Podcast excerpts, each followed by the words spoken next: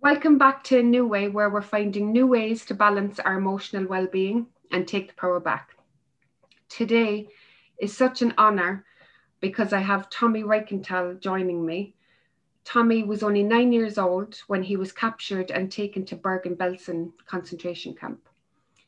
Um, Tomi didn't speak about his experiences for over 50 years.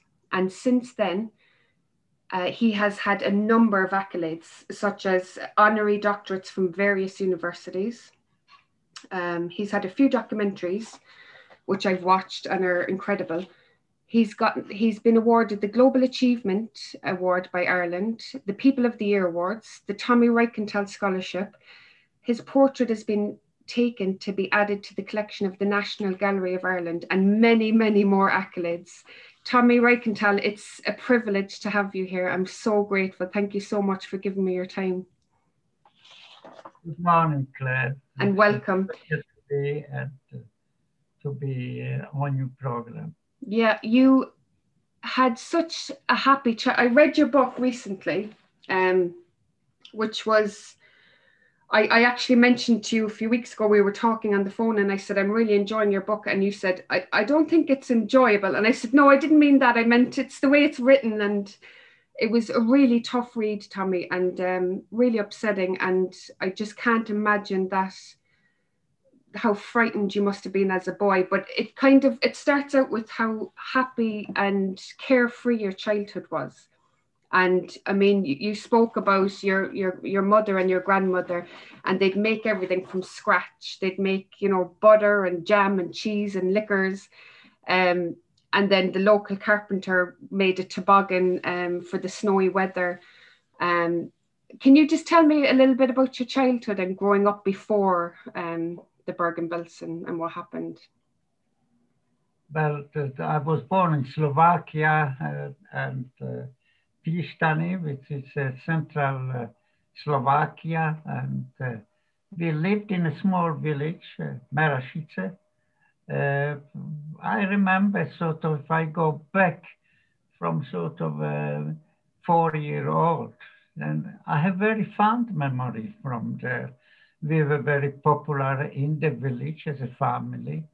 Uh, I mean, uh, the people of the village, they were uh, very nice to us. And uh, when they needed any, uh, any advice, they always went to my grandfather here, the village shop. And we know we knew everybody and everybody knew us of course there were about 700 inhabitants there and uh, each time that anybody visited the shop my grandfather would ask uh, if everybody in the family is all right. And also we were included with all the social event in the village, whether it was uh, a funeral or a wedding, uh, they would invite my father or my grandfather to the event. So we were involved in the uh, village uh, life. Mostly were farmer and my father was a farmer as well. As a child, I there were only a couple of family in the village, uh, and even the other family, Jewish family, uh, they were converts. They, they converted in the 20s from Judaism to evangelic uh, faith. Uh, so we were basically the, the Jewish family, and uh, we were the only uh, two Jewish boys, my brother and myself. So our friends, they were all Gentiles. They used to come to our farm, and we used to play. And I always refer to to uh, to, to the time and the place uh, that it was my paradise. I still say today. Yeah uh, because I have such a fond memory. Uh, yeah. First of all, we lived in the village, so the life in the village was always richer uh, than in the town, especially when the uh, war in 1939 began. And uh, uh, we also had more goods like eggs and sugar and, and uh, bread and uh, all, all, these sorts of domestic uh, uh, uh goods, uh, vegetable. Uh, and we used to exchange among ourselves in the village. my father grew a lot of sugar beets, so we had sugar, for sugar we got eggs from somebody, chicken. And so uh, we, we had more than the people in the town. So the family uh, from my father's side, from my mother's side, they used to come to visit us and uh, they always had a good time in uh, our house. And the children, their children, on their annual holiday, they used to come, my cousin, uh, for the annual holiday to the village and we used to play. I used to know all of them, my aunt and uncles and yeah. cousins. It, it, it, it sounds so lovely and life. Yeah. yeah, it sounds. But uh, all this, of course, uh, ended. Uh, yeah.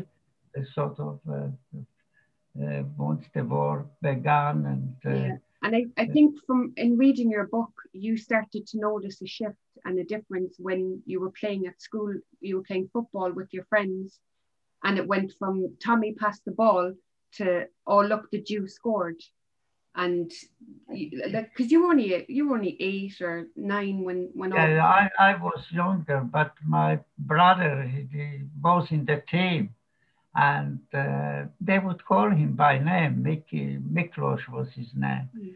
and uh, this was this uh, period that slowly began to change, and suddenly, instead of somebody shouting, uh, "Make you pass me the ball," uh, the Jews, mm. the Jew, pass me the ball, and I don't think at the time even it was uh, from the point of hatred or anything, but they heard it in the house.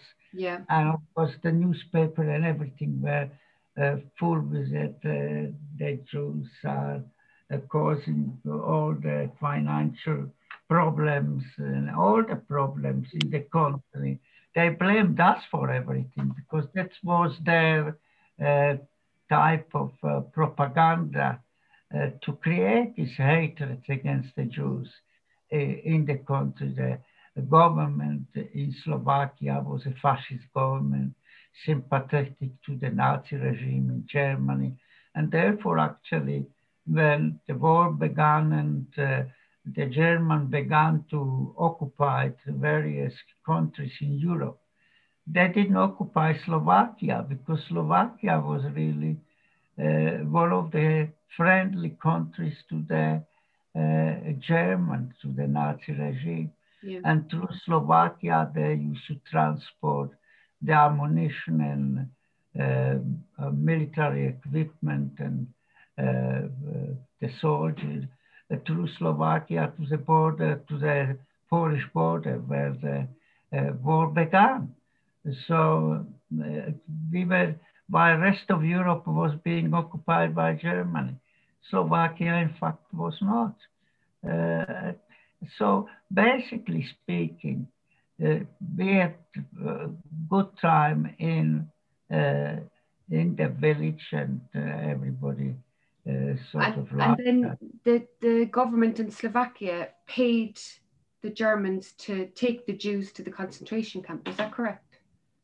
Yeah, well, it was all uh, very very uh, uh, carefully designed the whole system how they wanted to get rid of the Jews mm. uh, in Slovakia.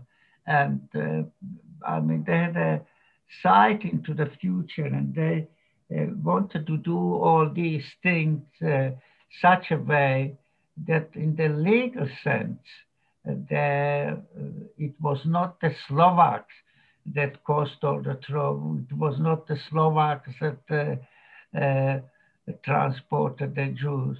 It was, it was the Na Nazis, the, the, Germans. And uh, it was uh, a man, Ludin, the Hans Ludin was his name, uh, the ambassador, German ambassador in Slovakia, who actually signed the deportation orders for the Jews. It wasn't Slovak that signed it. So uh, Slovakia thought when maybe they they saw the future. I don't know why they could say uh, we were the victims. We didn't do anything. It was the German. Even the expo- expulsion of the uh, Jews, uh, it was the German signed the deportation order. You know, so. They did everything like the Germans are very efficient and everything was done very efficiently.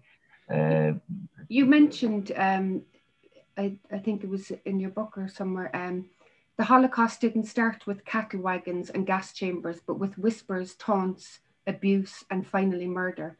One of the lessons we must learn is to respect difference and reject all forms of racism and discrimination. I thought that was just really good um, because it, when you think about the Holocaust, you think of all these um, horrific things happening, but you forget how it started, and it was just um, little things happening all the time. You know, they more restrictions where the people I've seen in documentaries they thought it was just a temporary thing. You know, there might be a sign up. You know, this is happening now, and they'd go, okay, that's only little, and it, and it might be temporary.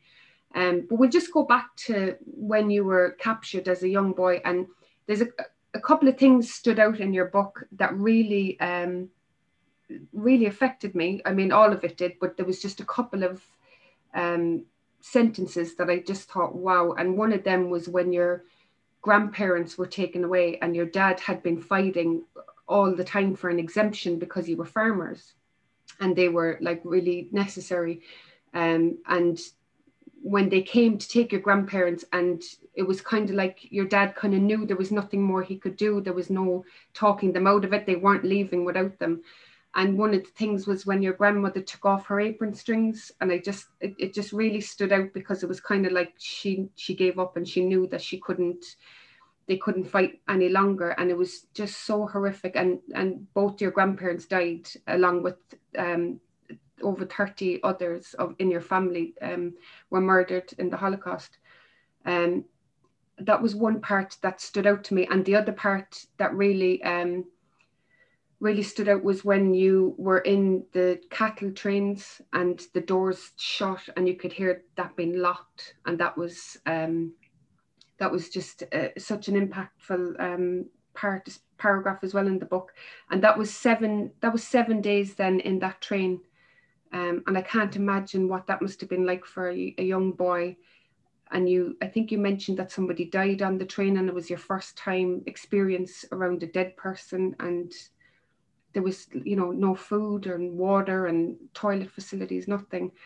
Can you tell me a little bit about that and what, what was going through your mind? It is actually uh, that you described me just so affected you uh, that uh, the moment when we boarded the train, uh, we were in a detention camp in Slovakia, in Sereď. And from Sereď, then, you know, they, they, uh, the transport to Germany, to Poland, and other places were from this detention camp. We were there about uh, two weeks, but we were treated humanely. This is in Sereď, in the Slovak Slovak uh, detention camp. Uh, we had enough food, we, we had uh, facilities for taking showers and clean clothes and all the rest. So basically you can say it was bearable. It wasn't, uh, we were incarcerated, but at least uh, we were treated like human beings. Mm. Uh, so there we standing on the platform to board the train. And I always, always refer to it. Here we were standing as uh, civilized people, clean clothes, everything was uh, okay. We were fed and not hungry or anything. But uh, when we boarded the cattle cart, I mean, it's not a, a big place. There were about 50 of us in the, in the cattle car. Uh, in the middle, there was the open bar with a couple of buckets that uh, served as a toilet. And we got in, and suddenly they closed the uh, door of the cattle cart. And this change from one situation to another took a couple of minutes.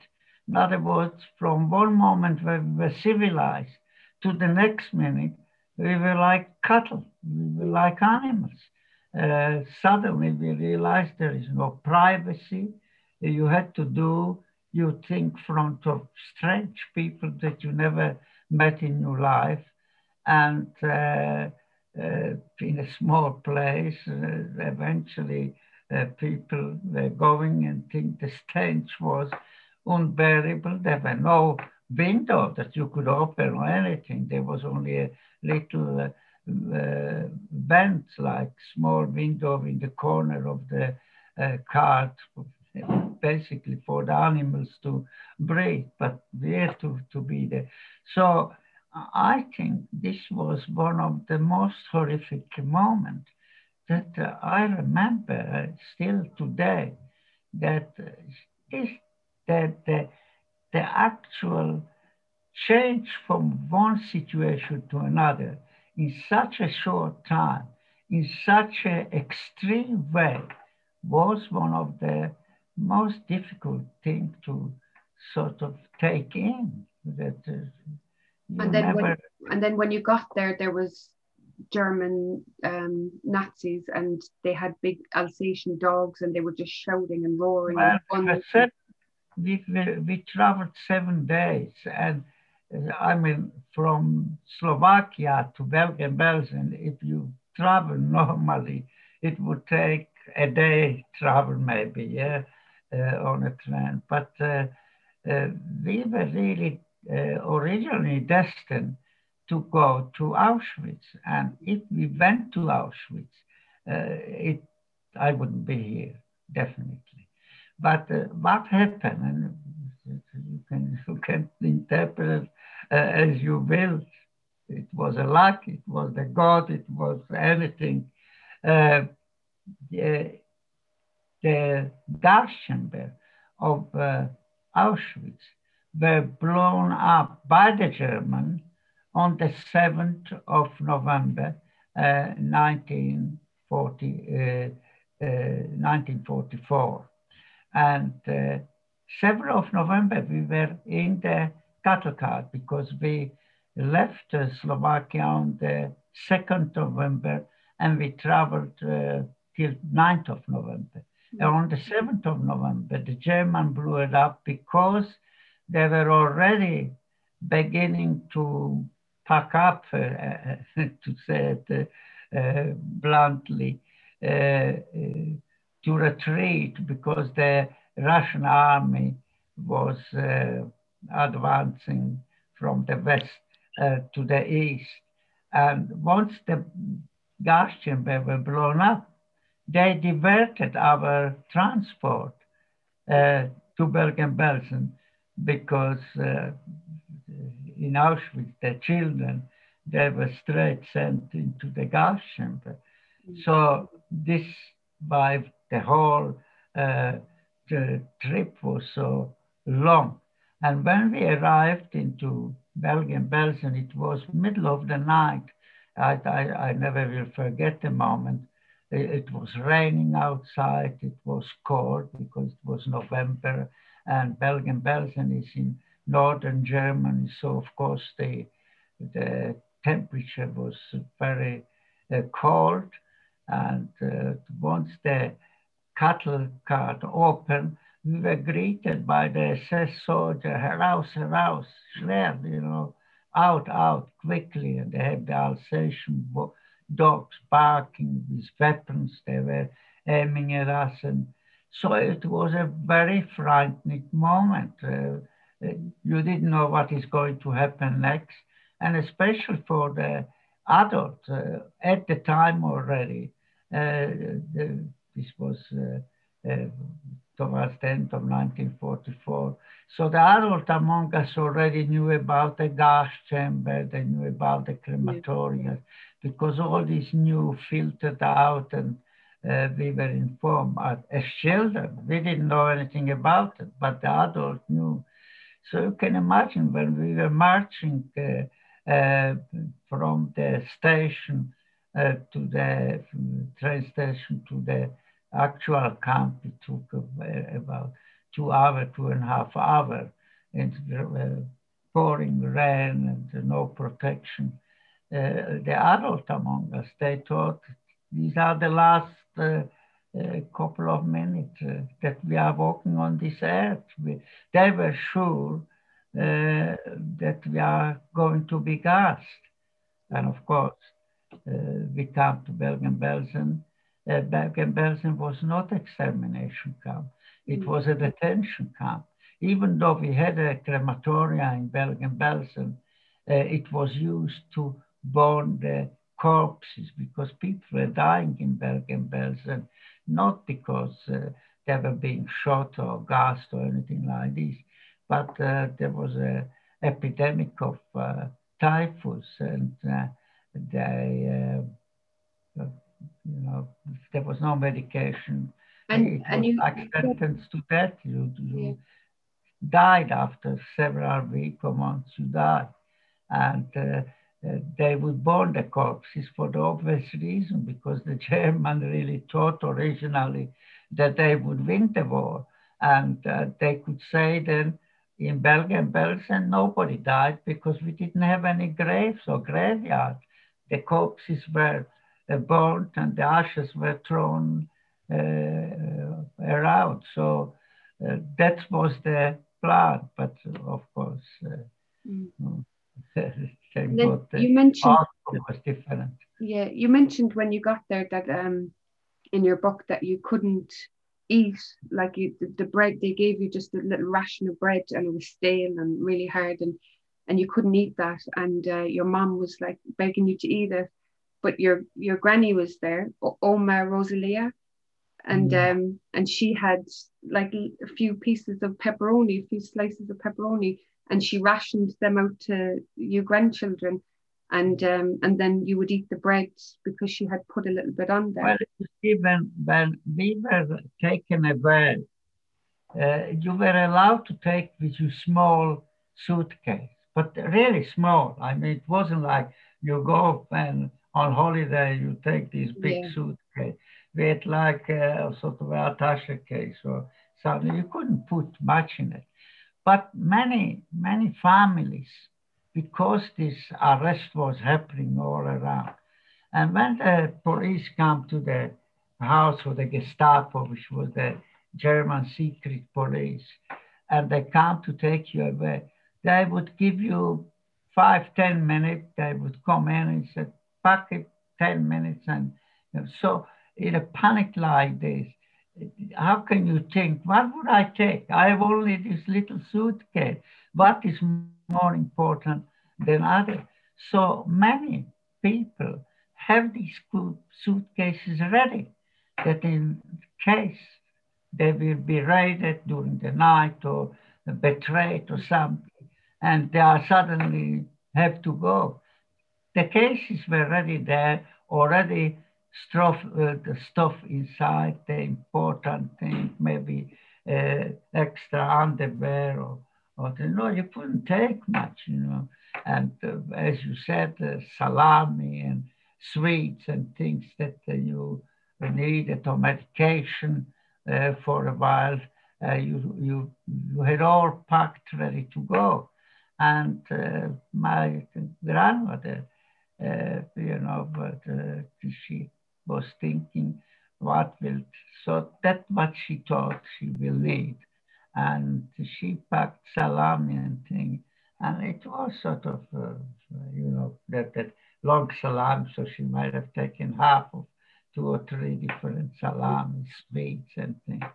And, and then when we arrived to, to the camp, uh, and we saw the food we were getting, I mean, it was not for people, it was for pig, pigs, you know, for, uh, Uh, so uh, I, as a child from the beginning, wouldn't eat it. You know, as a child, you're very spoiled. You, at home, I could say, I don't want this. I don't like spinach. I will get green. I will be green and think.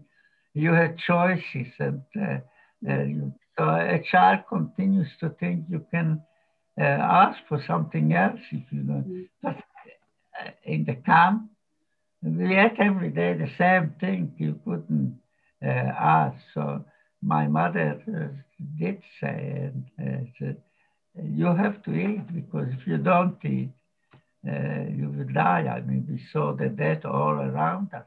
Mm. Uh, this is the only thing that we have, you know, mm. and uh, yeah. So eventually, you you you hungry, you starve, and you eat what you get. Uh, but uh, my grandmother Rosalia, she shared because we had three children. My cousin Chava, my brother Miki, and myself, we used to every morning sit sort of beside her on the bed, and uh, she would cut the salami very, very thin, and so it lasts because she knew once that's gone, it's gone. There yeah. is no more of it. So she and, stretched it as long as possible. And she died Tomi in in the in Bergen-Belsen, didn't she? And you, and you remember yes, her taken away. died on the 7th of March, uh, 1945, uh, just a month before we were liberated. Uh, she basically died from starvation. Her medication, she used to take several things, uh, ended, so she had no additional medication and she basically dried up. She didn't drink enough, and only one morning, uh, uh, which was 7th of uh, March, 1945, uh, uh, I saw my aunt and my mother. They were uh, crying, and I said, "Why are you crying?" And they told me my grandmother passed away, and of course that um, episode uh, that morning is something uh, I will never forget uh, till I will pass away. It, it, was just horrific. You know how children love their grandparents, you know, they always spoil them and everything. And my grandmother, uh, they lived, uh, uh, we had a house that was sort of divided in two in one half they lived and in the other half we lived. So I used to go to my grandmother and she always uh, baked something sweet, something nice. And then she would give it to us and she would tell a story. And yeah, so it, it, she would spoil us, you know. Yeah. And this morning uh, on the 7th of March, uh, we had this uh, group which was called uh, the Sonderkommando, the special commando, uh, which was responsible for uh, taking the corpses to the mortuary and then to the crematoria. And every morning they would go from block to block to see if anybody died during the night in the block. And of course, this morning, my grandmother died, so these uh, two men. They were from the men camp. They had this uh, uh, cart with two wheels, and they come into the room. my grandmother had to be stripped of any clothes, and I remember the skin was just hanging. She was just like a little baby, a skeleton.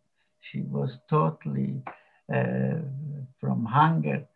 She uh, uh, dried up and uh, one was uh, taken up by hand, the other by leg, and they just threw her onto the cart, and then she was wheeled up and thrown a pile of corpses outside.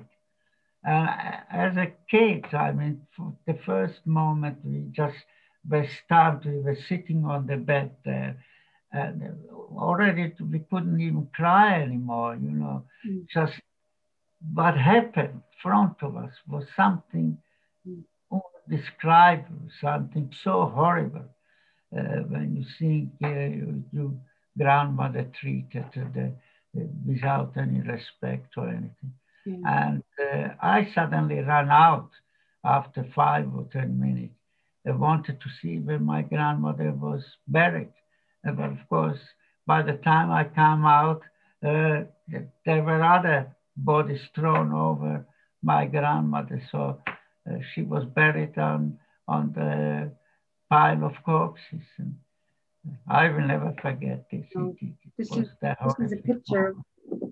Yeah, that's a picture of my And- grandmother. she This is uh, before she was arrested. She was uh, dressed like a peasant, but they don't. Uh, uh, uh, this uh, that that she doesn't look like Jewish, you know, in uh, modern clothing uh, dress because the peasant women they didn't dress in a dress. They would have a skirt or several Mm. skirt and thing. Uh, so you put uh, a shawl on the head. You you knew they were present, so she didn't look like Jewish. But Yeah. unfortunately, she was betrayed, uh, and that was the picture. Uh, That how was she the day- the the day she was taken, yeah. And it, Yeah. just just above her is um your local priest.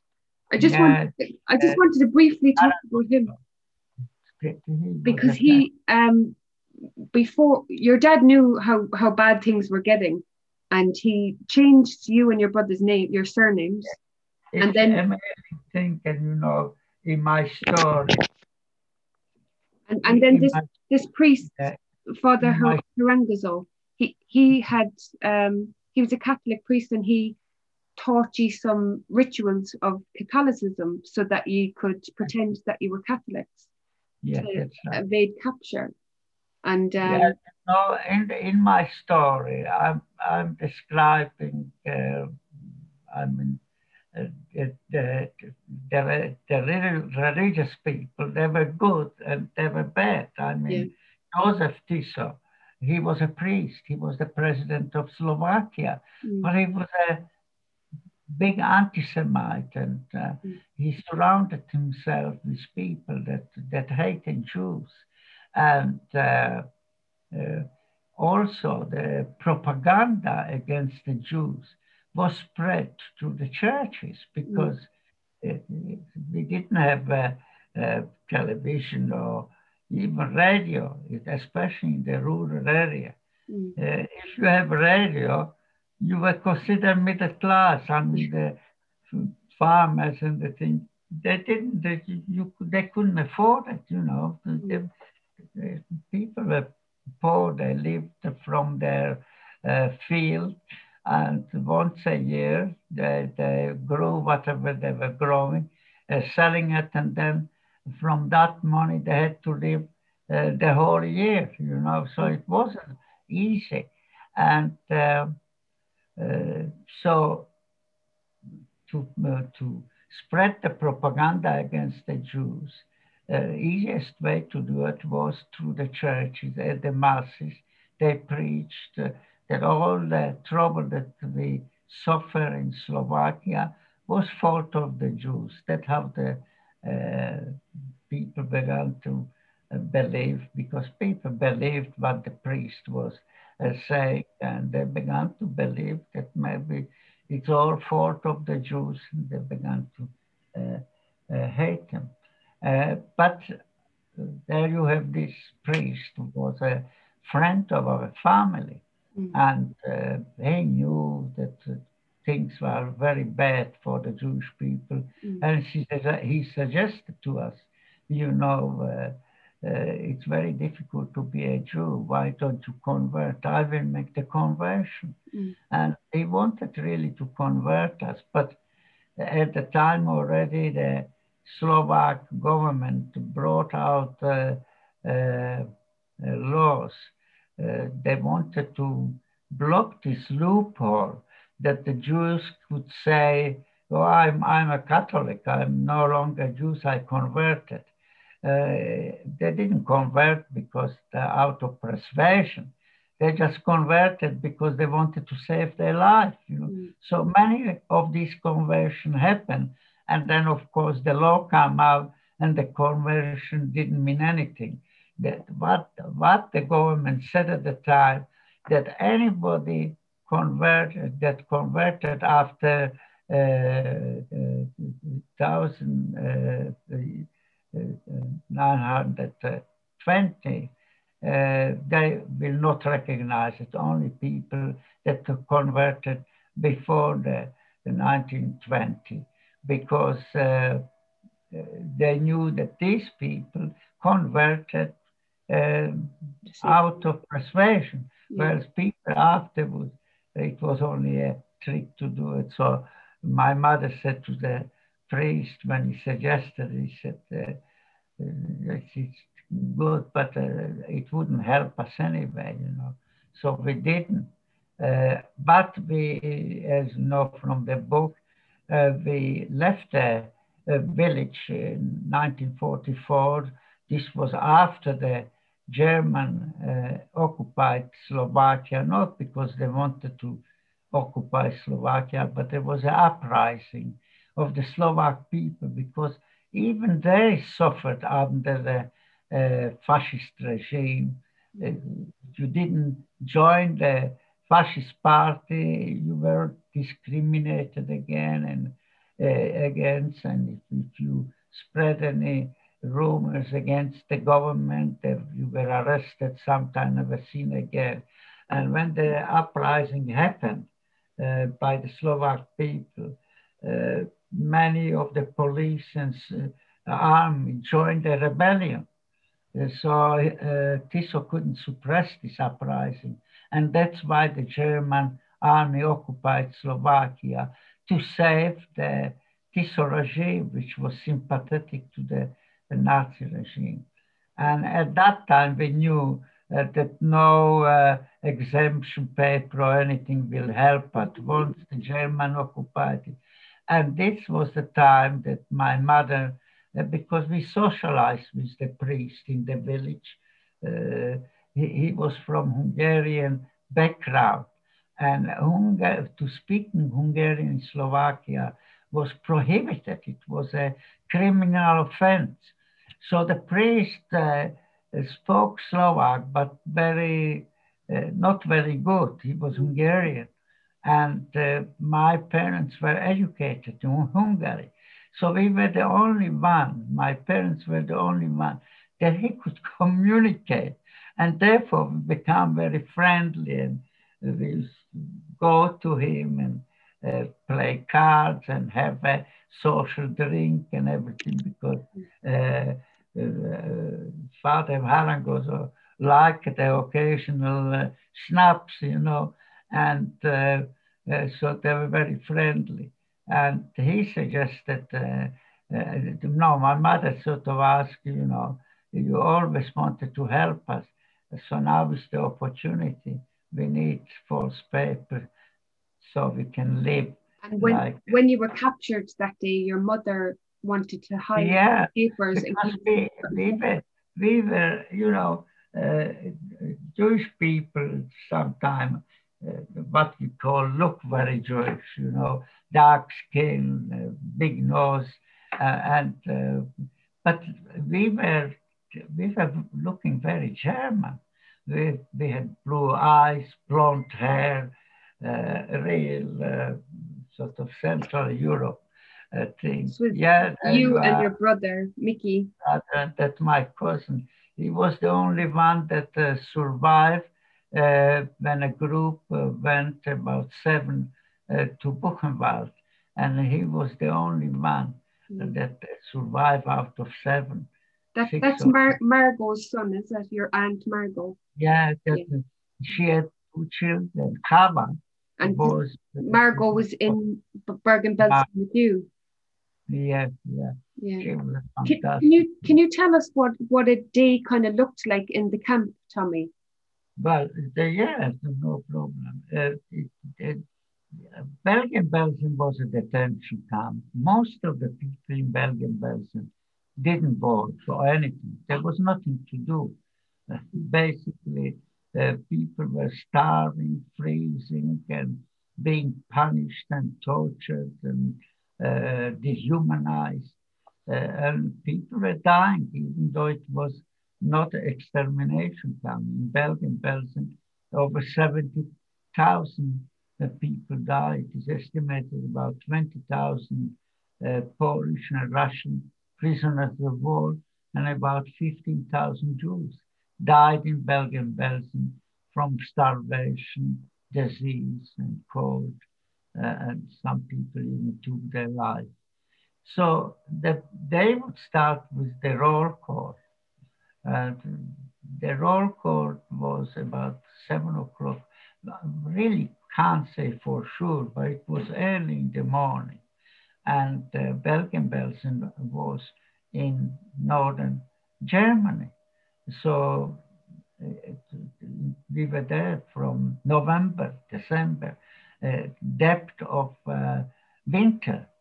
So at seven o'clock, going out on the roll call, uh, we were there uh, in freezing cold. We had, first of all, uh, you had to stand outside, and it could take anything from, from three quarter hour to hour and a half, waiting for the supervisor to come and do the uh, uh, roll call, you know, to call the name. We didn't have any name, we had numbers.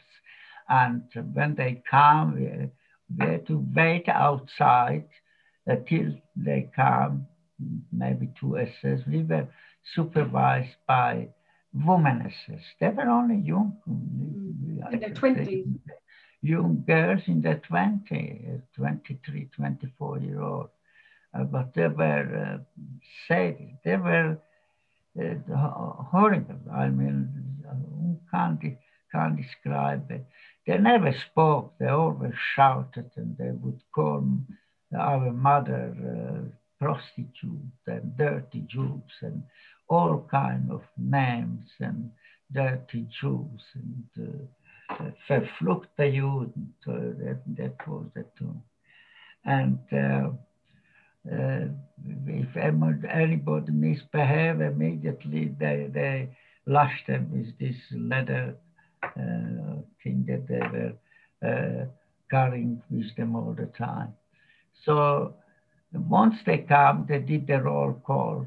They called the number, and I I don't remember my number. And, uh, went of I many times think why I didn't sort of take it as a souvenir. But you know, as, as a child, you don't think about these things. So it was a piece of cloth, uh, inch by two inch long, and there big letter were the number. I only remember that I had six digit number, but I don't remember the number. And when my number was called, uh, you had to shout, yeah. And, and when you think about it, uh, in practical terms, I don't know why they needed it. But uh, it, on, on one side, it, it probably was uh, good, but uh, from our point of view, because for example, uh, my uncles and aunt in Buchenwald, uh, that were taken to Buchenwald because we were a group of 12 that were arrested on the same day. It was 16th of uh, October. And we were arrested all at the same day. And when we were taken from the detention camp to Germany, we were split. Uh, seven went to the right side. These were uh, adult uh, men and women uh, that were uh, destined for work, so there was the chance that they survived. And then uh, us as old women and mothers and children, we were destined to be exterminated. And um, so when we wanted to find out about our uncle, when they actually died in the, in the camp, we found this uh, roll call list in Buchenwald, which are still there today in the archives. And you can see every day the roll call. And every time they uh, call the name, they put a little tick that they were there. And suddenly I have, for example, here copies of uh, the roll call that was done in the block where my uncle was in. And you could see after a certain day that he sticked up and then suddenly next day he's no longer there. So we actually know of the people that died in Buchenwald, what date they died mm. because of this list. So in Bergen-Belsen, they did it as well. You couldn't escape. So the only, only, only thing uh, they did it that uh, they could register if somebody died, they could register that they, died on a certain day. And if the Red Cross uh, was uh, investigating or something, they could say, yes, uh, this and this person died yeah. on that day because they had typhoid or something. And, and in, in your book then, Tomi, you mentioned that um, you thought that, you know, there was just like, it's awful. There was, you know, dead children and babies and you thought they were dolls. And you were you were kind of t- saying like why why are yeah. children just discarding their dolls there and I don't think it was until you were older that you realized that they were they were actually children, did you? Oh, it is just uh, horrific. I mean, the whole thing. Our, our block where we lived, uh, these blocks were flimsy, wooden blocks with windows, and uh, we didn't have any heating or anything there. But the block was uh, split in two halves. On one half, there must have been about 100 of us uh, from Slovakia, mother, children, and grandmother. I think there are about 30 children, sort of between three up to about 15 uh, in our block, and then their mother and the thing. So there must have been about 100 people. And the other half was maternity ward. It was the only maternity ward in Bergen-Belsen because many women um, um, pregnant uh, to the to the concentration camp, and they were bearing the children in our block, uh, and that that's where for the first time actually I saw how children were born, because as kids when we had the the crying and shouting uh, of the woman bearing the kids, we used to open the door and we used to peep in what was happening. And, you know, the children were born till the, the nurses would see us and uh, chase us away. But we used to look uh, what was happening. So that was the place where I saw for first time how child, children were born. And uh, of course, many of these women also were raped in the in the concentration camp and they became pregnant. And these women were like skeletons. And when, when they had the child, they had no milk, had no breast, mm. and, uh, nothing. You know, you couldn't distinguish who was a man and who was a woman because you couldn't see any attributes. Everybody was like a skeleton. So that they didn't have any milk for the kids. And the kids, uh, they, they, they lived maybe two or three days and they died. And the nurses just went to the latrine, uh, which was about uh, 100, 200 uh, yards away from the uh, hut, and they threw them in. So as a child, you know, I, I knew about these things. And uh, I sort of asked one day, I said, we didn't have any toys in our, because nobody brought toys with. Mm-hmm. And uh, I said to, to, to my mother or to my aunt, I said, why are they throwing away these dolls? We could play, you know. The, you know the, then I was told they're not, not, not toys, they're the real human being. I mean, even today when I think about this, it's, you know, it's something that I have to always say. Uh, you know, when you telling you story. Uh, people sometimes tell you, you know, I can only imagine how it must have been. And my answer is, I say, you can't imagine. Nobody can imagine. It's not that we suffer from time to time. We suffer 24 hours a day. We suffer every day, whether it was humiliation, whether it was uh, starvation, cold, uh, everything, everything that you did, which we take for granted every morning, getting up, going to school, and doing the usual thing, the day goes through, and the, everything that we did was difficult, complicated, dirty, smelly. It's just something that no person in the world ever will be able to imagine what we were through.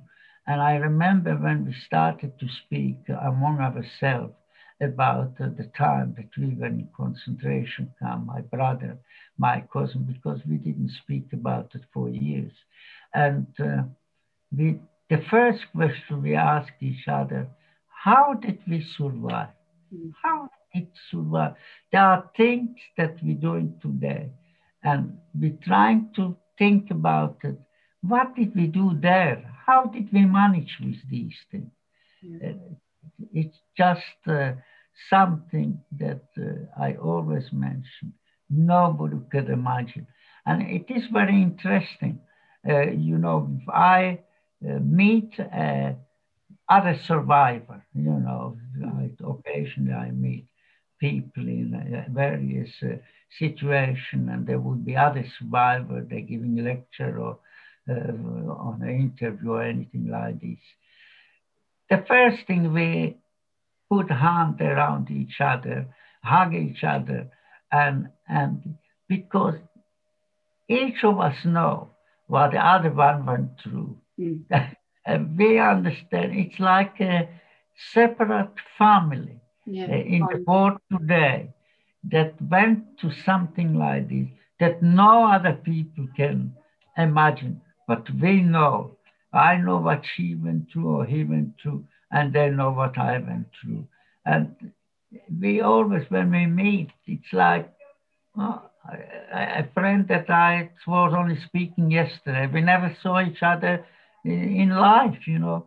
But that moment, it's this common uh, uh, experience uh, get us together like we're family. So we are sort of a sever, separate family. Yeah. human. After you, it was after liberation in 1945.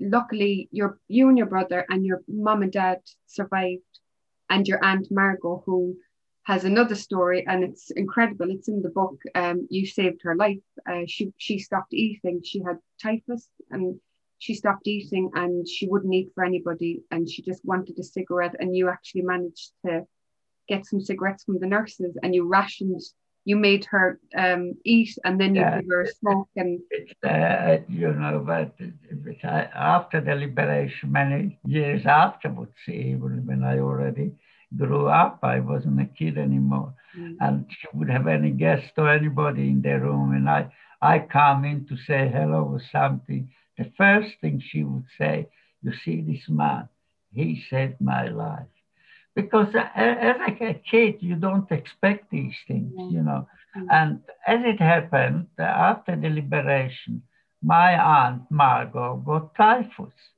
And typhus is a very contagious uh, mm. uh, illness, and it's only also uh, something that that uh, without medication, and that's what happened in Bergen-Belsen. Uh, you you it was it was like a sentence to death mm. because if you were dying from uh, typhus, it's not something that you got it, and in the weeks you you passed away. Uh, typhus it, uh, it's a promo, prolonged uh, illness, and if you don't uh, use medication, you eventually die, uh, and you get diarrhea, you get dehydrated, you eventually can you haven't got the strength uh, to uh, collect your food uh, and you don't eat and you die. Uh, but we were when we when uh, Margot had to go to hospital. So my mother thought I, I was very skinny, very, just like a skeleton, and everybody was saying, you know, in the hospital they're giving a, a good food and everything. We better uh, send Tomi as well with Margot. So at least he will be looking after and it, he will recuperate and uh, mm. get. Uh, so, but it, it, took time. Uh,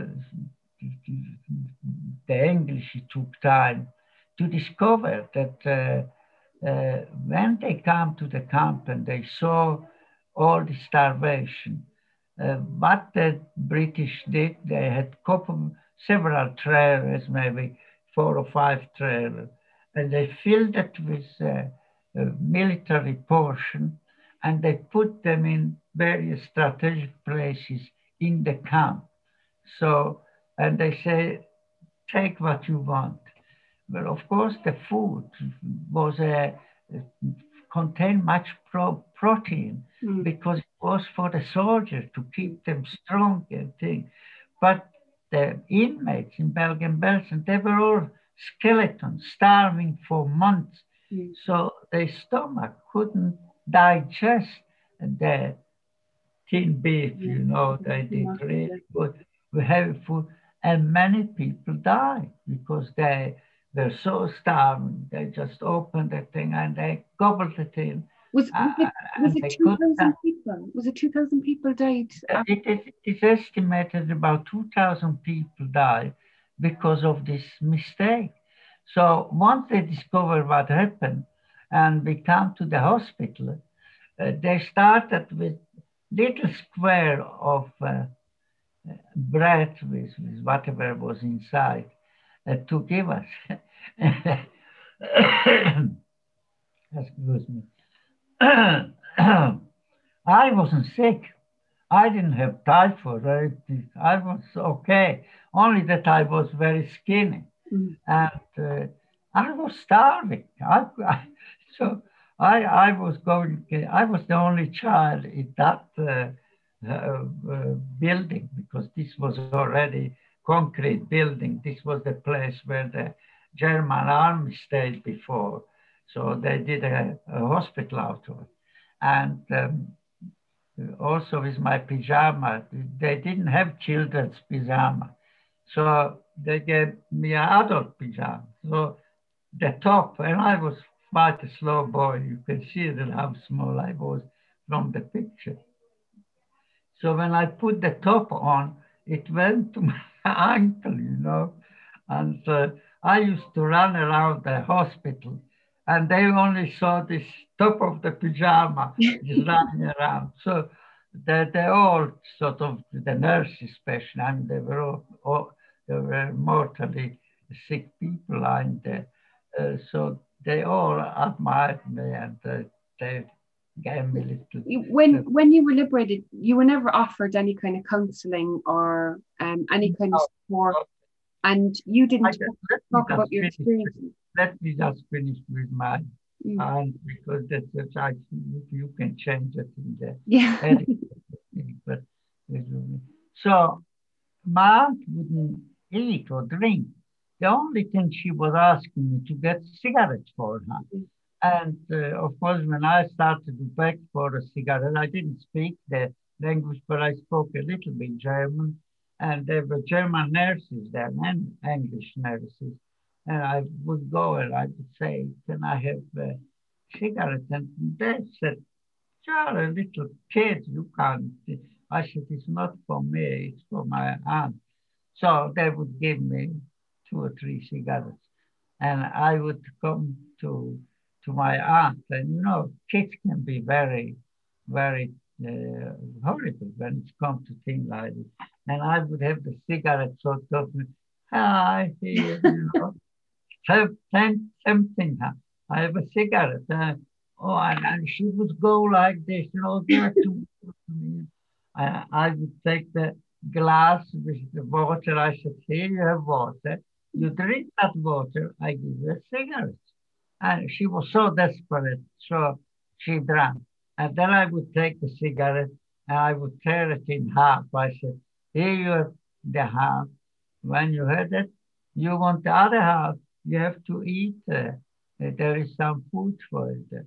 And so I served my, my aunt, because if she wouldn't have ate, uh, that she was also hallucinating, you know, yeah. uh, telling me, oh, my husband was here yesterday, and he, this, oh, this brother was here.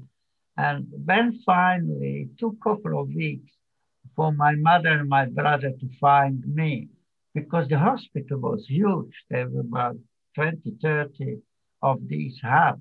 And they were looking for me. I mean, there was no list of patients in which hut they were, what bed they had. Like when you go today to hospital, they tell you in the ward. There, yeah. there was nothing like this.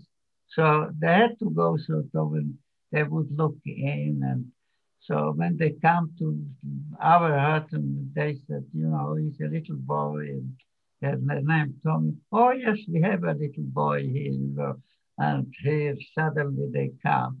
And of course, my aunt would start to speak to uh, my mother, the sister, the sister, and said, oh, my Jula was here, my neighbor here.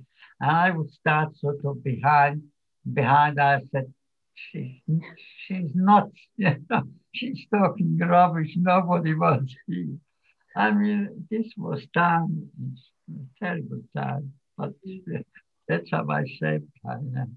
But from such a young age, you you you knew. Yeah, I had the comment said she also another thing. She used to have a gold chain. I don't know how she smuggled it because you couldn't. Uh, uh, you know, they would have taken away from. Mm. But she probably had it somewhere, so she had it on, and I knew that sister damn thing. I mean, she was hallucinating they would take it from her. She wouldn't even know, you know, to pinch. Mm.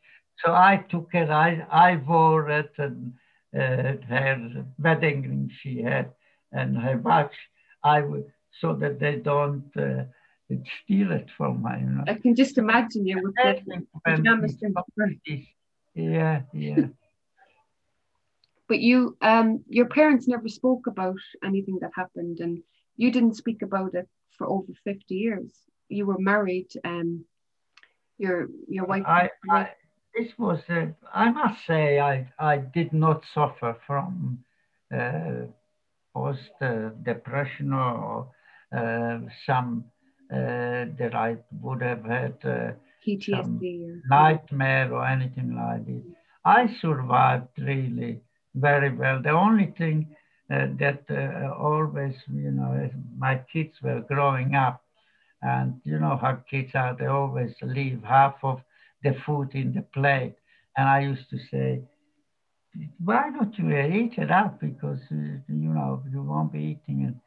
And, uh, you know, if I had uh, this, this food in the concentration camp, I would have uh, gobbled it, you know, I was starving.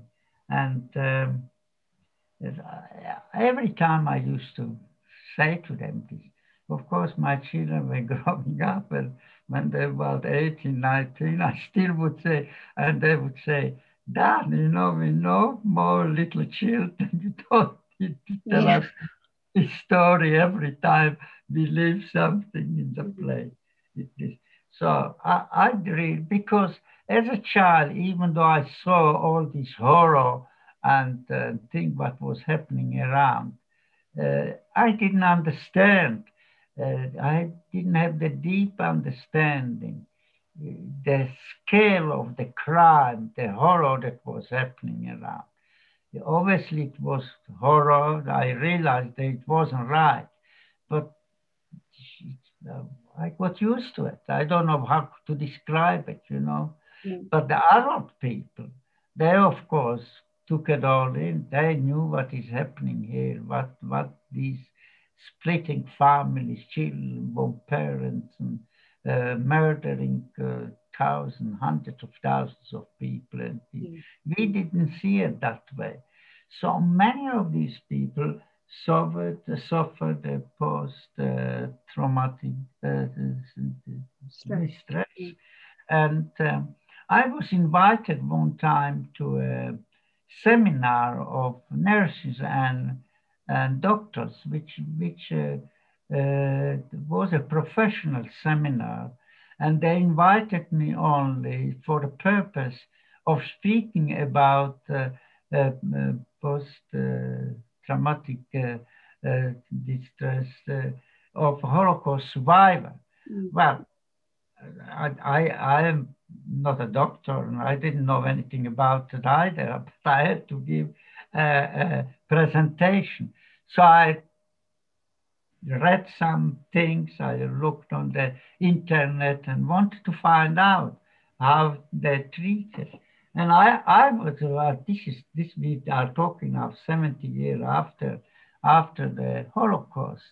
And uh, I myself got very surprised when I learned that uh, there are uh, um, uh, institutions in Israel that still hold um, Holocaust survivors. These uh, survivors never were able to uh, learn to live in open society. So they had to be in, in this in this institution and uh, they still today, 70 years after, I mean, these people are in the 80s and 90s.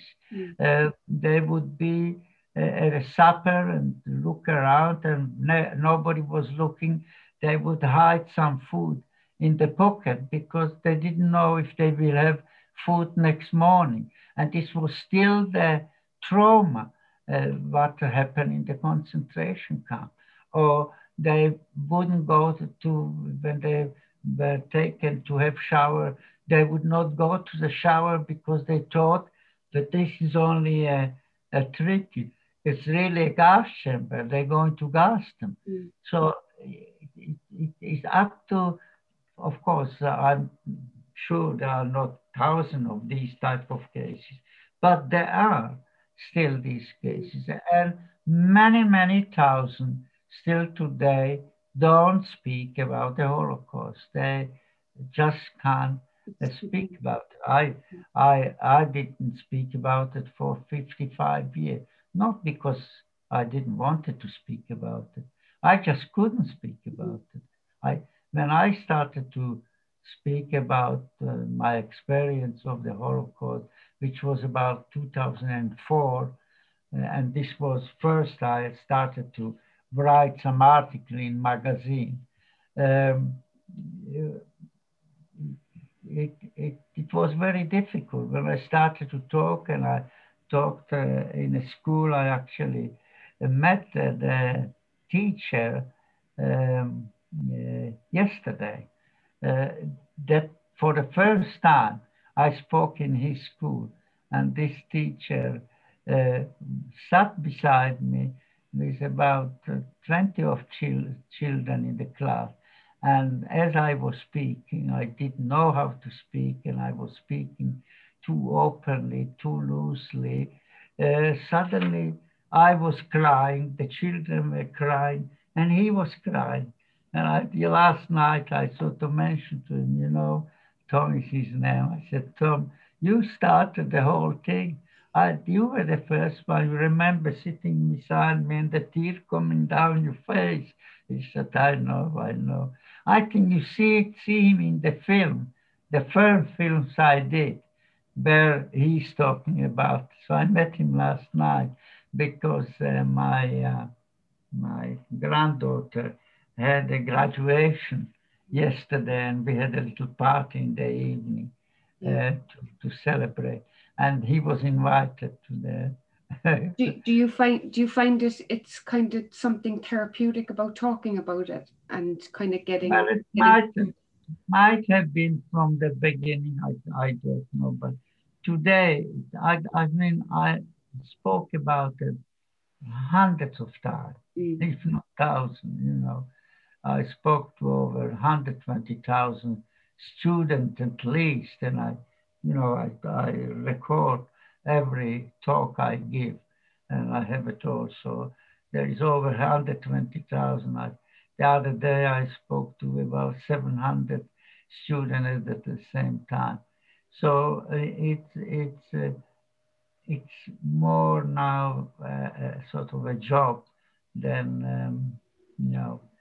And you're raising so much awareness as well. Like I've in in, one, your, in one of your documentaries, you um the students that write to you, they some of their letters are said in the documentary, and they're just it's just so much awareness that that you're bringing to young younger people. Um, and the documentaries are amazing. Like you, you were going to, you nearly met one of the female SS guards, Hildy. Um, yeah.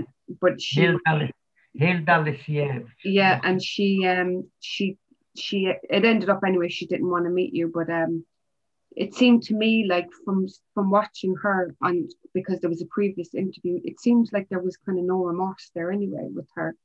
Um, but you come across so kind of calm and forgiving, I think. Would that be fair to say? And well, I, I don't that would be right because there was no uh, intention to forgive ever. I not not because myself that I said I'm going to forgive. I I take it like I I can't forgive. Mm. Uh, it's not up to me to forgive. It's uh, the people that no longer are among us, the people that were murdered. They are the only ones that can forgive, and they are, of course, not allowed. Mm. But by the way, Hilda Lisiewicz died uh, last December. Uh, uh, her birthday was on uh, January.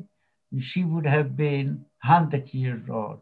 So she died a month before her 100th birthday. Mm. so she had a good life, I suppose. Uh, but uh, I made her life, not that I made her life, but because of uh, this trying this encounter, I made her life a little bit uncomfortable because she had no intention that her story uh, will get out to anybody, not even to her children. It was only because I brought it up yeah. that uh, her story went, uh, I mean, it went, that story went right around the world. Yeah. I've newspaper cutting from China, Russia, Korea. Because because of your doc, because of your documentary Close Evil. Yeah, that they wrote that a Holocaust survivor wants to meet uh, uh, uh, his perpetrator. And she it was such a unique thing. Yeah, it wasn't wasn't to forgive, it was more uh, to do a reconciliation. Yeah, she um she went back to Bergen-Belsen and, and to show her children and everything as if you know she wanted to show them where her mom used to work, which was it's a bit sick. It sounds a bit sick to me. It was um, up to that degree. She brought her her children there for the first time, mm. and of course in the museum uh, there are many pictures from uh, the people soldier, the guard of Bergen-Belsen uh, on in the photographs. And suddenly she saw her photograph in, in on the wall. And she she didn't want to show it. Yeah, she was afraid. So I said, come on, let's go home. And she, yeah. she was afraid that, that somebody will recognize her. Yeah. yeah but uh, I'm glad I never never met her yeah. Uh, anyway, I, I just thought uh, that it will give her opportunity and maybe to me as well, that it would sort of close the story. I mean, uh, the perpetrator never met a survivor face to face, except maybe in courtroom sometime when there were witnesses, but privately like this. I don't think it's ever happened in the world. And we thought it would be uh, something that would affect the other one as well. That here is the last opportunity. There is, here is one of the last survivor, and is the, one of the last perpetrator. And uh, she will say after 75 years, she will say, you know, Tomi, um, I, I, am uh, sorry this happened. I didn't want that, uh, uh, uh, that she apologizes to me uh, on her self behalf, just generally mm. acknowledge that she regrets what happened. Yeah. Because none of her interviews and things, she ever showed any regret mm. or said sorry for what happened. So I thought if she meets me, uh, she will be able to say it. And I would have shook her hand. Uh, I don't know how. It never happened. Yeah. I, I won't take up too much more of your time, Tomi, but um, I, I think I mentioned to you when I met you a few weeks ago that um I, I read a book by Eddie Jaku. He, he the book is called the the happiest man on the planet or on earth. Um, but he mentioned in part of his book that after they were liberated, that they there was two women standing on a bridge one time and they were going to throw themselves off the bridge and um they they were going to be arrested and brought to an institution, a mental institution at the time. And he kind of stepped in and, and he took care of these he, he asked the authorities could he take care of them? And he said you know they, they weren't mentally ill they had just been through a horrific ordeal. Um, and i suppose that's what my page is about you know it's i'm trying to find a new way um, rather than just take take a diagnosis and take a prescription there there can be other ways at looking at why you're feeling the way you're feeling. There could be earlier traumas or um, adversities and um, and that's why I um, started the page and I, I can't imagine how your brain at, at that young age can take in all that darkness and um, hatred and you know your brain is developing and you seem to just have made such a massive impact now later on um, when you did start speaking about it and you've you've opened the eyes of Irish people and people all around the world. And I'm so happy that you that you came to Ireland and um, and to have met you. Um, but one of your documentaries you actually met the granddaughter of I think it was Eichmann was it? And he was Hitler's oh, she was a granddaughter of uh, Hans Ludin. And he, I, I mentioned Hans Ludin was the man yeah. that uh, signed the deportation order. Yeah. And actually, uh, she took me to the grave because uh, yeah. her uncle was, uh, uh, the, her grandfather was put on trial in 1947 in Slovakia, mm. and he was sentenced to death uh, for crime against humanity and he's buried in Bratislava. And when we were in Bratislava, uh, we were filming there. And this was one part that was kept a secret from me, uh, that she's going to ask me if I will go to the grave yeah. I wasn't prepared to it. And we yeah, you, you can see that in the documentary. When, when she asked you, you were kind of like, she said, would you like to come to the graveyard with me? And you said, not really, but I'll do it for you. And um, but, it hit me sort of uh, the moment, and they deliberately left it that way because usually yeah. when you're filming, you're talking, uh, authenticity, you, you, you sort of rehearse a little bit. Yeah. But this part they left out because they knew if they let me think about it too much. I will say no way I will go there. But when you're there on the spot, uh, I said, I don't, but I do it for you. And uh, this was uh, uh one of the parts, yeah, it was very quite difficult. And, and, and it, it, looked really emotional as well because at, at his grave, it kind of came back to you about all the members of your family that didn't survive. And yeah. um, and he, he was the one that signed the deportation and here I'm standing. But she said, but you are here. He yeah, and he's not. And it, I mean, he's an extraordinary person. We're still in contact. Yeah, it, it's such. It was such a powerful part of the documentary because um, here you have somebody who's related to that man um, yeah. and and you and when you met, I, I don't know, I, I kind of just um, noticed that she kind of got off the train and she wasn't. It looked like she wasn't really sure what was going to happen. Yeah, and you know, in filming, many things happen that mm-hmm. you don't expect, or you're planning something and you don't know how it will work out. Mm-hmm. Now, we wanted to take this. Uh, of course, the uh, director wanted to take this shot when we come together. So this train come from Wien. So he only got one information. She told him, I'm in one of the last uh, uh, carriages, you know. And so when we come on the platform, we could be sort of said, well, the train will come in the steam engine would be about there and the last uh, carriage would be about here. Let's stand here maybe.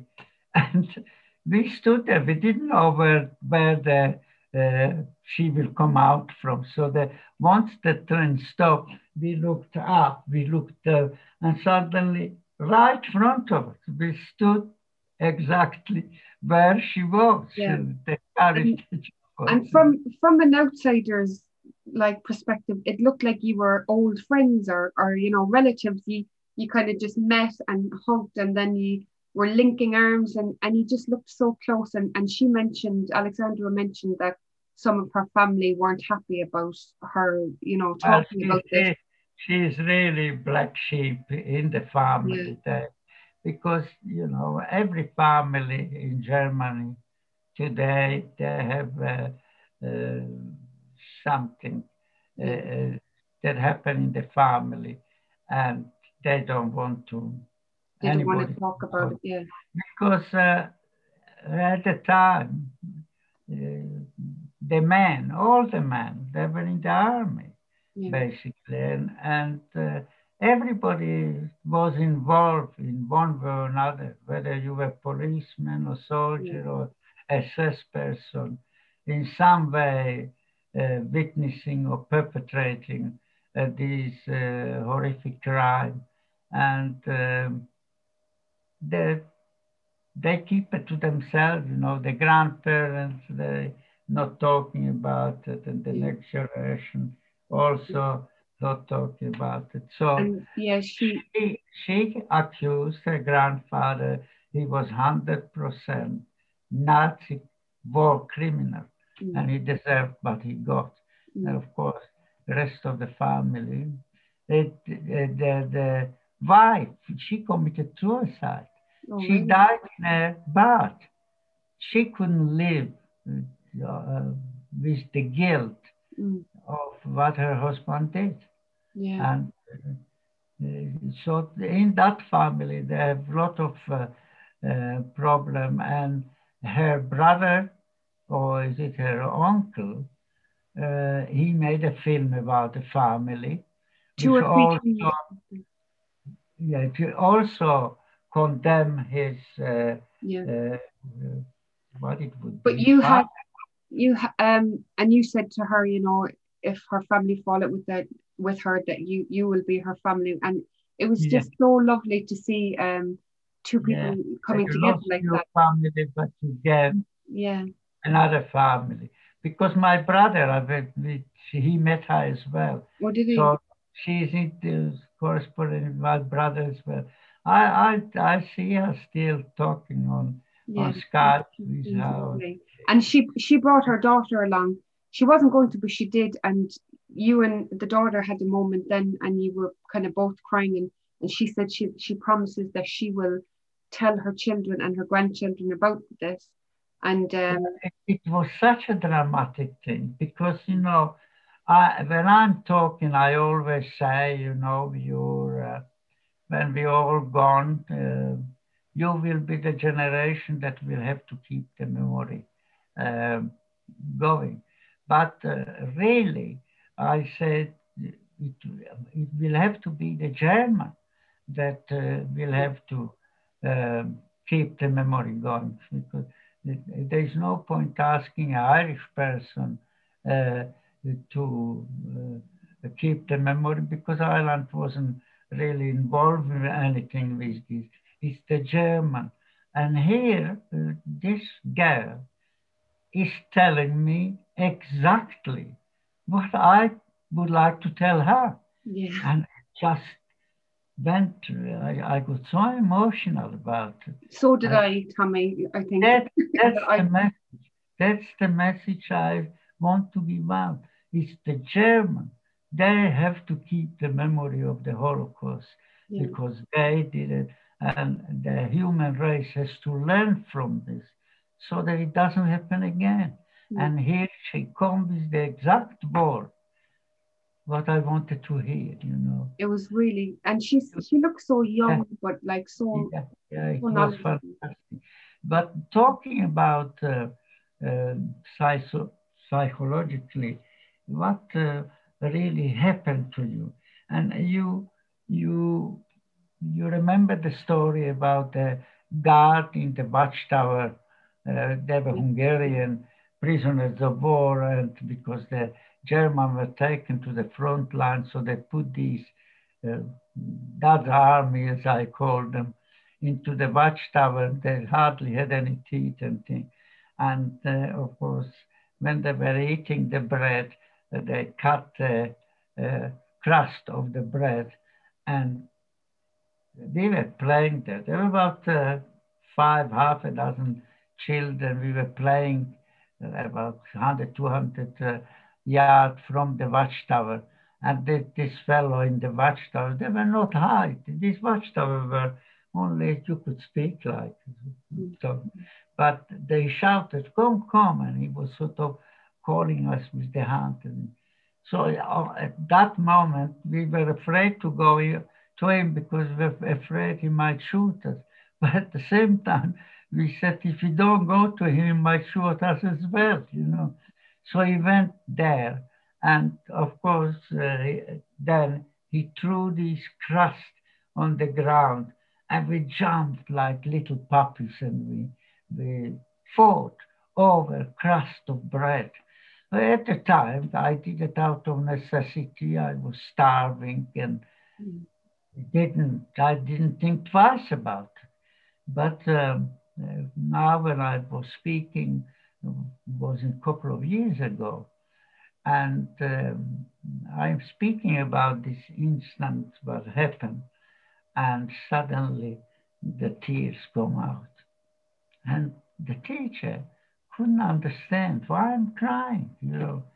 And uh, after I, the lecture was over and thing, he said, why did you cry when you were speaking about this? Uh, I mean, it was very a nice story and everything.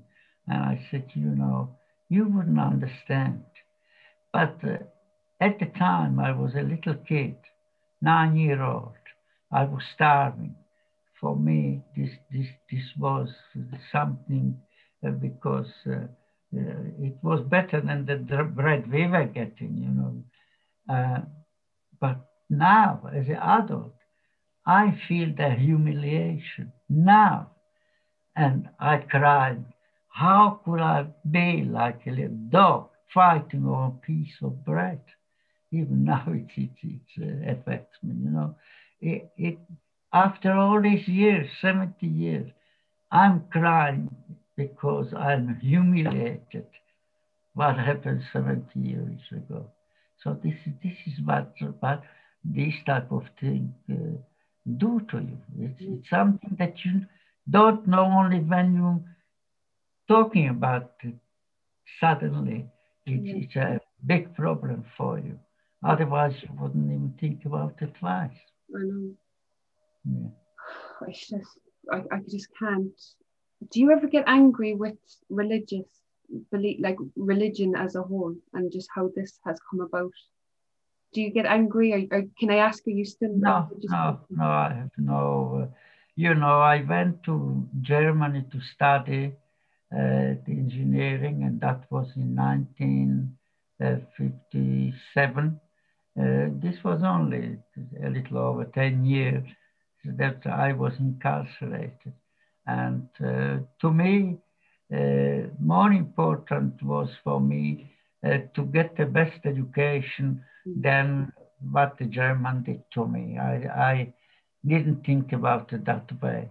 Uh, many people I remember at the time when I made the decision, they said, "How can you go to Germany after all the suffering you can?"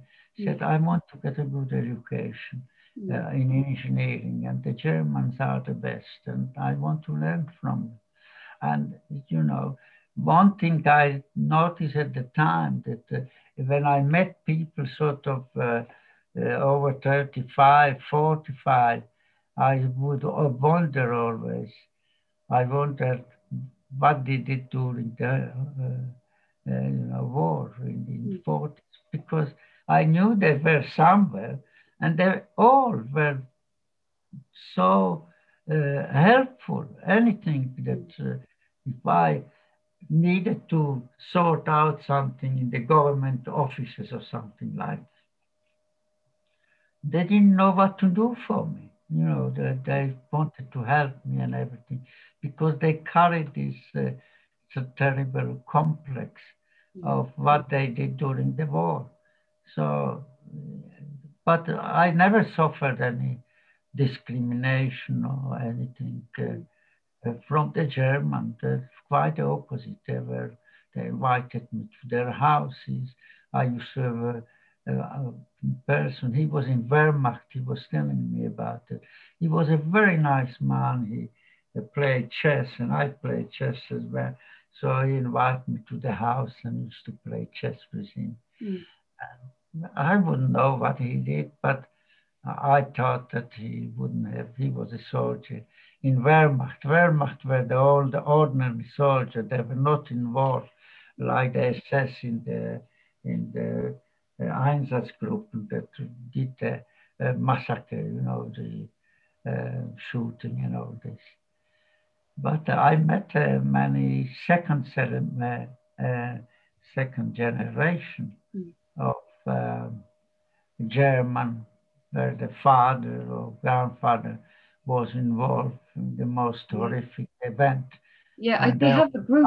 The adulthood that that uh, they never told the children anything, mm. and afterwards they found some some diaries and things. Yeah.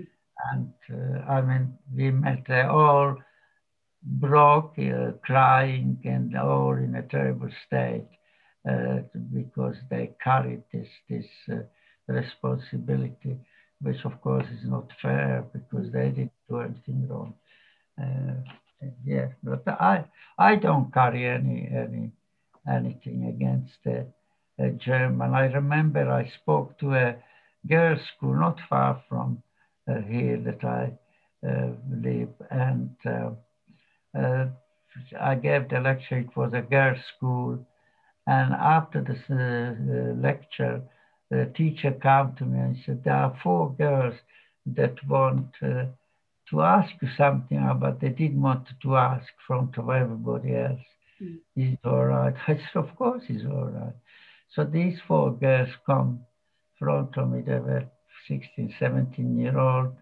Uh, and they said, we German. Uh, do you hate us? And I said, not, not at all. Quite the opposite. I think you, you are the generation uh, that uh, created democracy in Germany, mm. and uh, you deserve uh, uh, much admiration. Uh, that today Germany is an example for all Europe for the democracy they have and in Germany, they have uh, very strict laws uh, concerning the Holocaust. You, are not allowed to deny it. Uh, it's a criminal offense and all this. Mm. So I wish you well and uh, uh, look after yourself and uh, continue your good work. That they were absolutely amazed, you know. But that that's my attitude. Mm. It, how, it, it's not fair if I would uh, have anything because what their grandfather did, they're not responsible for. Yeah. And uh, that's, I, I know quite a few people in Germany uh, every time a, a, new ambassador comes to uh, Ireland. the first call is I'm called for a cup of tea and had no, actually yesterday uh, we were invited, not yesterday, before yesterday, we were invited to the German ambassador for afternoon tea uh, because she is leaving and she wanted to say goodbye. So she invited us. She invited also the Israeli ambassador and she invited uh, Gerry Gregg, the producer of the film. And she did a beautiful afternoon tea. It was a lovely day. Mm. And she's, I mean, very friendly. Yeah. She came a couple of times to our house as well. So uh, she wants to keep keep in touch, and uh, mm. you know, and I have to tell you, still, there's nothing to do with uh, uh the Holocaust. But uh, um, I was telling her that um, in the village, Merashice, you know, uh, I was contacted about a month ago. Actually, he contacted me about two years ago. He sent me a message on Messenger, you know, and I, I very rarely open it to, to, mm. to see, but, and I opened it about a month ago, and I saw a message there from this man, and um, he said that he would like to speak to me and um, about the people in Merashice and things. And I got it, I said, oh, I better get in touch with him. So I sent a message back that, sorry, it's two years past, but I never knew that you, it's transpired that he's a, a, solicitor, he's a lawyer, and uh, his uh, parents live in Merashice, but they come there only in 1985, so I wouldn't know them or anything. Mm. And um, he, he, he started to inquire and found out about the Jewish people in Merashice. He found out about us, about me, then, you know, from Google and everything. And uh, he started to speak with the uh, people there to, that are still alive, is also in the 1890s, you know. And, uh, but about Reichental and the Jewish people in the village.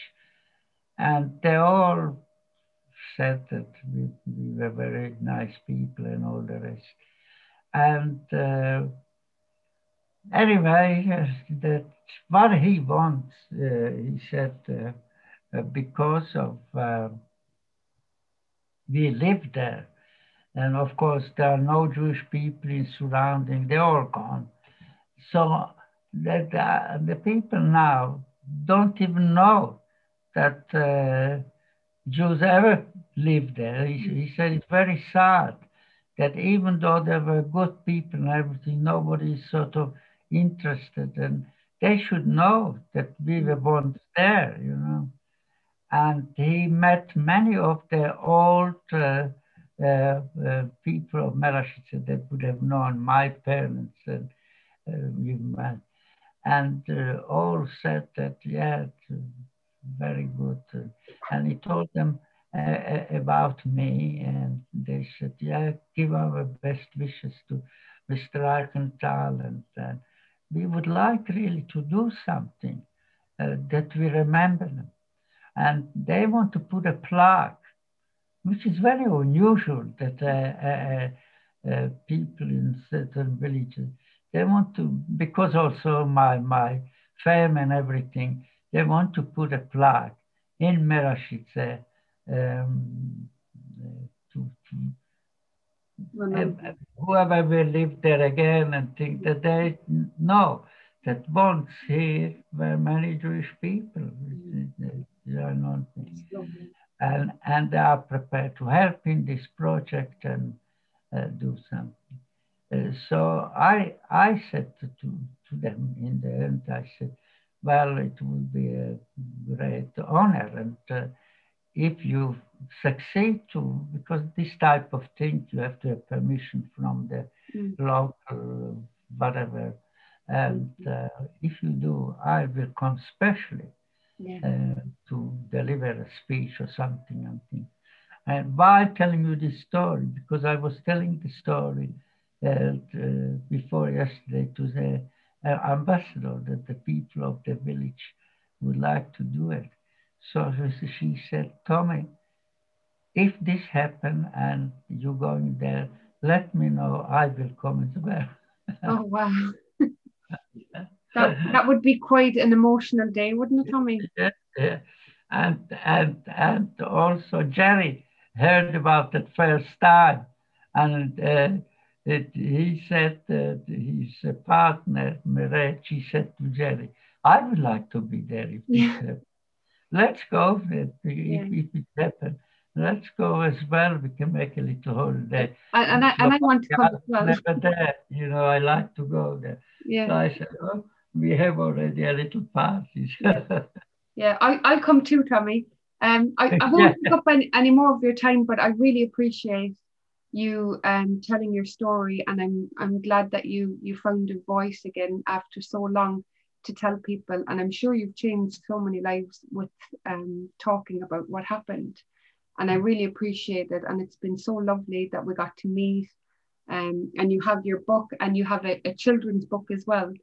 Uh, Yeah. which I bought for my daughter, and I think it's really important for us um, yeah, I, I- she will enjoy. Yeah, yeah. yeah to talk about this and always hold it in our hearts um and you're just such a lovely person and I'm so. I'm so sorry all that has happened to you but I'm, I'm glad that you're here in Ireland and that you've you've, Sorry. you've spoken about it We we all have a little story to tell, you know, in our own way.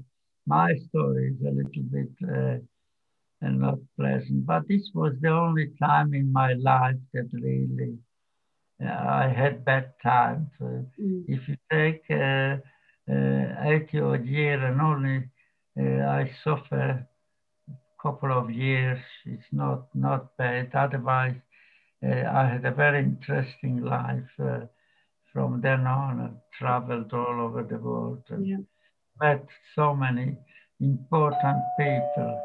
and there's somebody at your door now so I'll leave you go Tomi all right thanks a million for talking to me Okay, thank, I thank see you Thank take care of yourself And keep in touch. Yeah. I will thank you see Okay. you bye bye All the best.